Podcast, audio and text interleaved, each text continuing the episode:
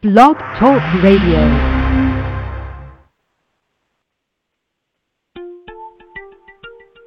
Welcome to Chicago's Legal Latte, a series of podcasts brought to you by Lavelle Law Limited. Throughout this series, the attorneys from Lavelle Law will share their answers to questions about a variety of topics for individuals and small businesses. To participate in today's discussion, you can email us at podcast at lavellelaw.com. You know, there are times as I prepare for a podcast when I when I feel like going into it, I've got a, a pretty good understanding of the topic, and admittedly, there are other times when the content is entirely new.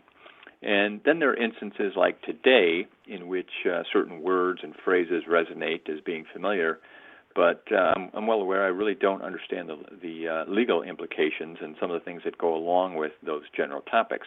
And and frankly, that's what brings us here each week. Chance to talk about things like that. And so let me say welcome back to Chicago's Legal Latte. This is Jim Mitchell, and and today I'm fortunate to have with me uh, Attorney Brian Warens. Brian is an associate at Lavelle Law Limited, and he's agreed to help dissect several very important topics, which uh, I know I don't understand well enough, but uh, probably should, and that's gift and estate taxes. So uh, we're going to try and get a lot in here, Brian. A, a lot to cover, so I want to thank you for being here, and we'll do our best to get through it all. Sounds good, Jim. So I mentioned gift and estate taxes. Are they are they two separate things?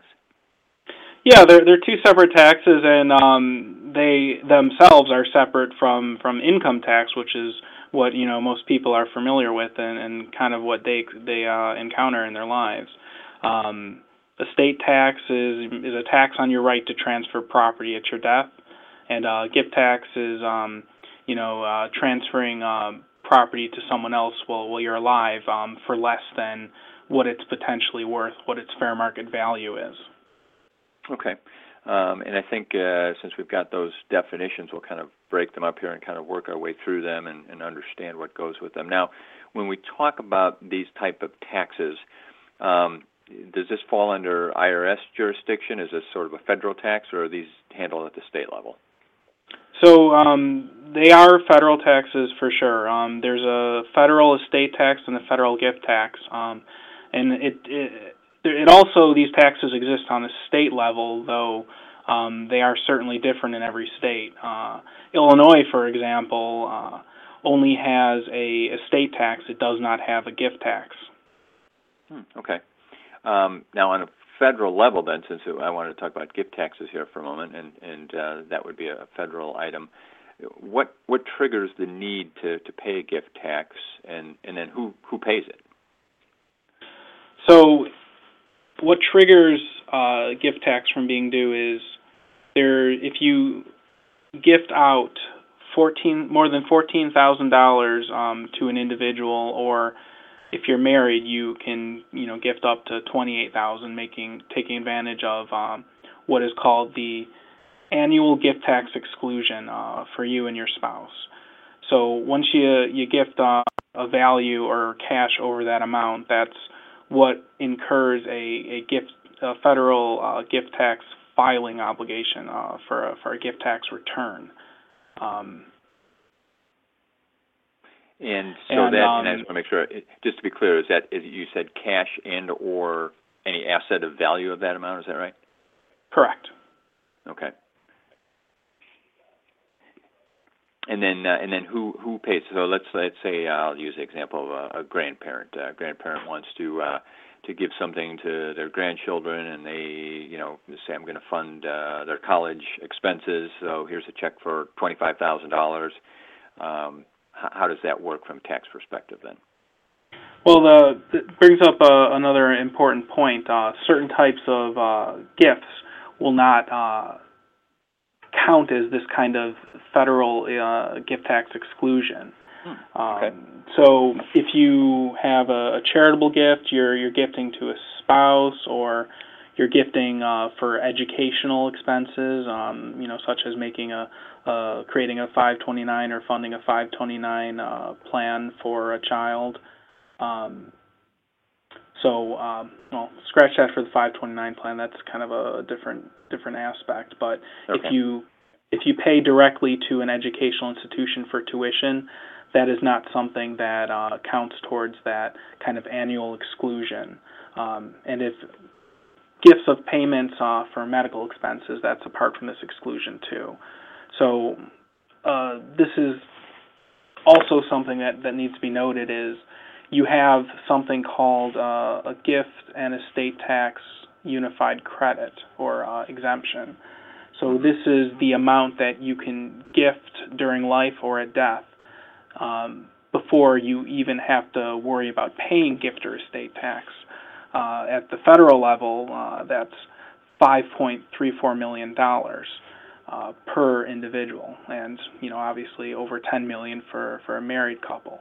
And speaking again back to that that $14,000 annual exclusion, um, that's the amount that you can gift before you start eating into that credit or exemption. Okay.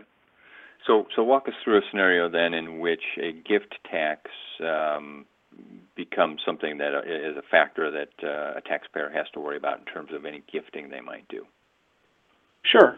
Um, so, you know, one scenario could be that you have a grandparent that just wants to give, you know, forty thousand dollars to a grandchild who's, you know, sufficiently old enough maybe to put towards an, an initial residence.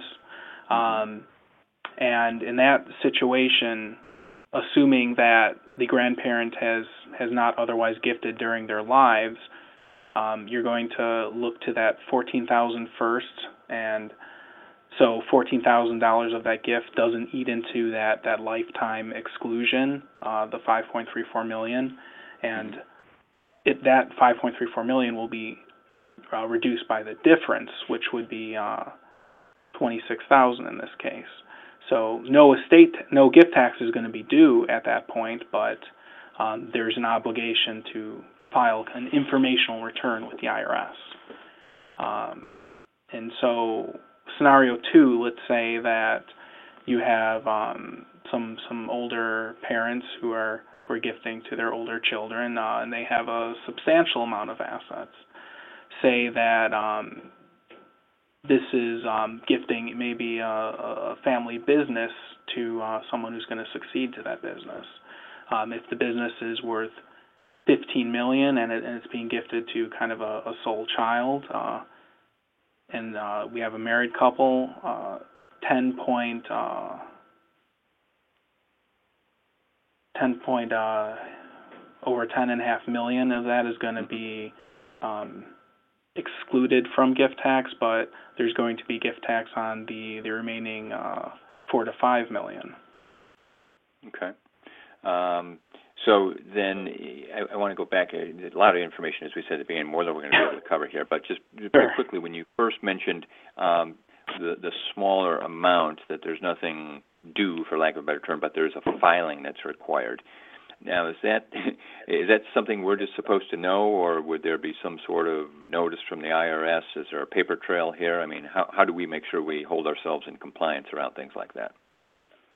Well, it's it's something that if you do have an accountant, your accountant would certainly advise you of that. If you you know they would ask you if you made any large gifts during the year, and they would kind of hone in on those gifts. Um, otherwise, um, most people you know would not, I would say, necessarily know that, and it's uh, depending on what the gift is, the you know the IRS it might be hard for them to kind of ascertain that also. Um, people who are kind of making those those smaller than fourteen or over fourteen thousand dollar gifts, if if they don't have particularly uh, a large number of assets, it's um, it's unlikely that there's going to be probably any repercussions. Okay. Um, we're, we're, talking to Brian Warren today of Lavelle Law. Um, Brian is an attorney with the firm, and, and, we're getting some details on gift and estate taxes. Um, clearly, we're not going to get to uh, the entirety of this topic today because it is a complicated and, and uh, very complex one. So let me point you over to lavellelaw.com. A uh, great deal of information there about various practice groups. Um, um, and, and many of them connected to the tax practice area, which the firm was, was kind of founded on. And as you get into estate planning and things of this nature, they, they do all tie together. Um, also on the site, a number of great articles for you to download, uh, all for free. Um, some written by Brian, others by the uh, other attorneys at the firm, uh, in, in great detail on some of these topics. Um, now, Brian, you, you shared with us an example there of a uh, a parent who wants to gift uh, to one of their children, uh, you know, a company perhaps, a business that has uh, you know significant value. Uh, you use the example of it being gifted, and I, I may take us on the wrong path here, so so bring me back if I do. But in theory, could they have not put that into part of their estate plan, had a succession plan, and would that would that be treated differently then than getting the business if it were sort of planned as a part of a transition? So um, certainly, uh, depending on the, the type of business, uh, a parent would not outright gift, you know, their interest in the mm-hmm. business to the child, especially where it's worth more than their uh, their combined uh, exclusion is going to be. So there there would be uh, additional planning there to um, kind of pass discounted interest uh, to a child. Uh, potentially, uh, if it's a, a real estate uh, business, uh, those assets might be held in an LLC and, and gifted over time to the child. Um, this is uh, something that kind of integrates a couple different practice groups. Uh, when we when we gift interests, uh, we might work closely with uh, a corporate attorney, for example.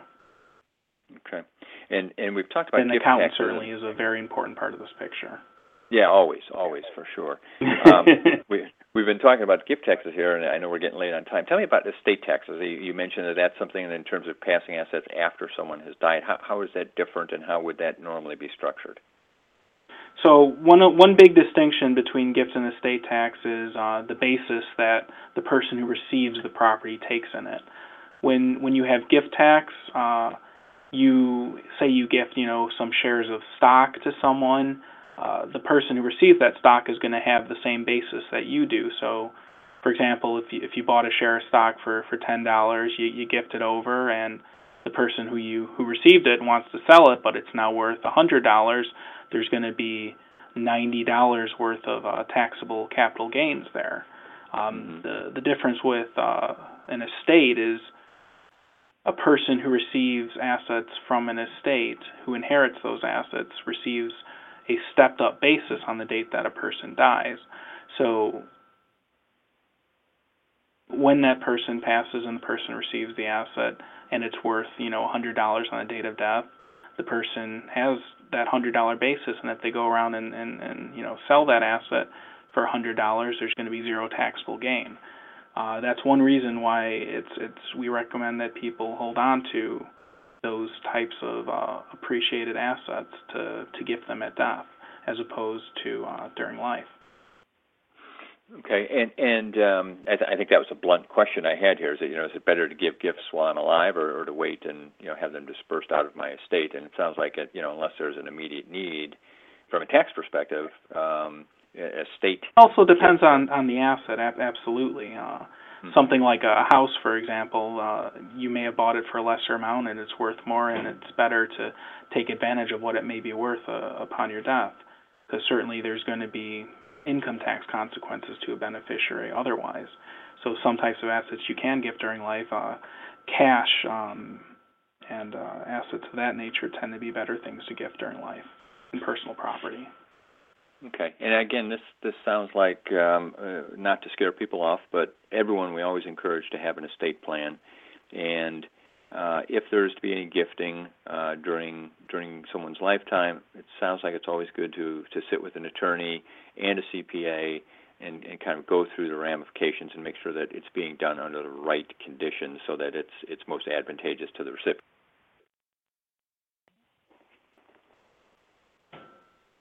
All right. Well, we need to uh, wrap things up, and uh, unfortunately, uh, never enough time when when Brian joins us. So, um, certainly want to say thanks to Brian for being here. And I think this looks like a, a topic that we're going to want to come back and revisit at some point. Now, if you want to talk to Brian, uh, LavelleLaw.com, you can get uh, his profile there and send him an email.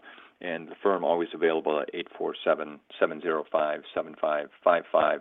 Uh, a lot of information available. Don't hesitate to reach out. And uh, to all of you listening, thanks very much. We'll talk to you next week.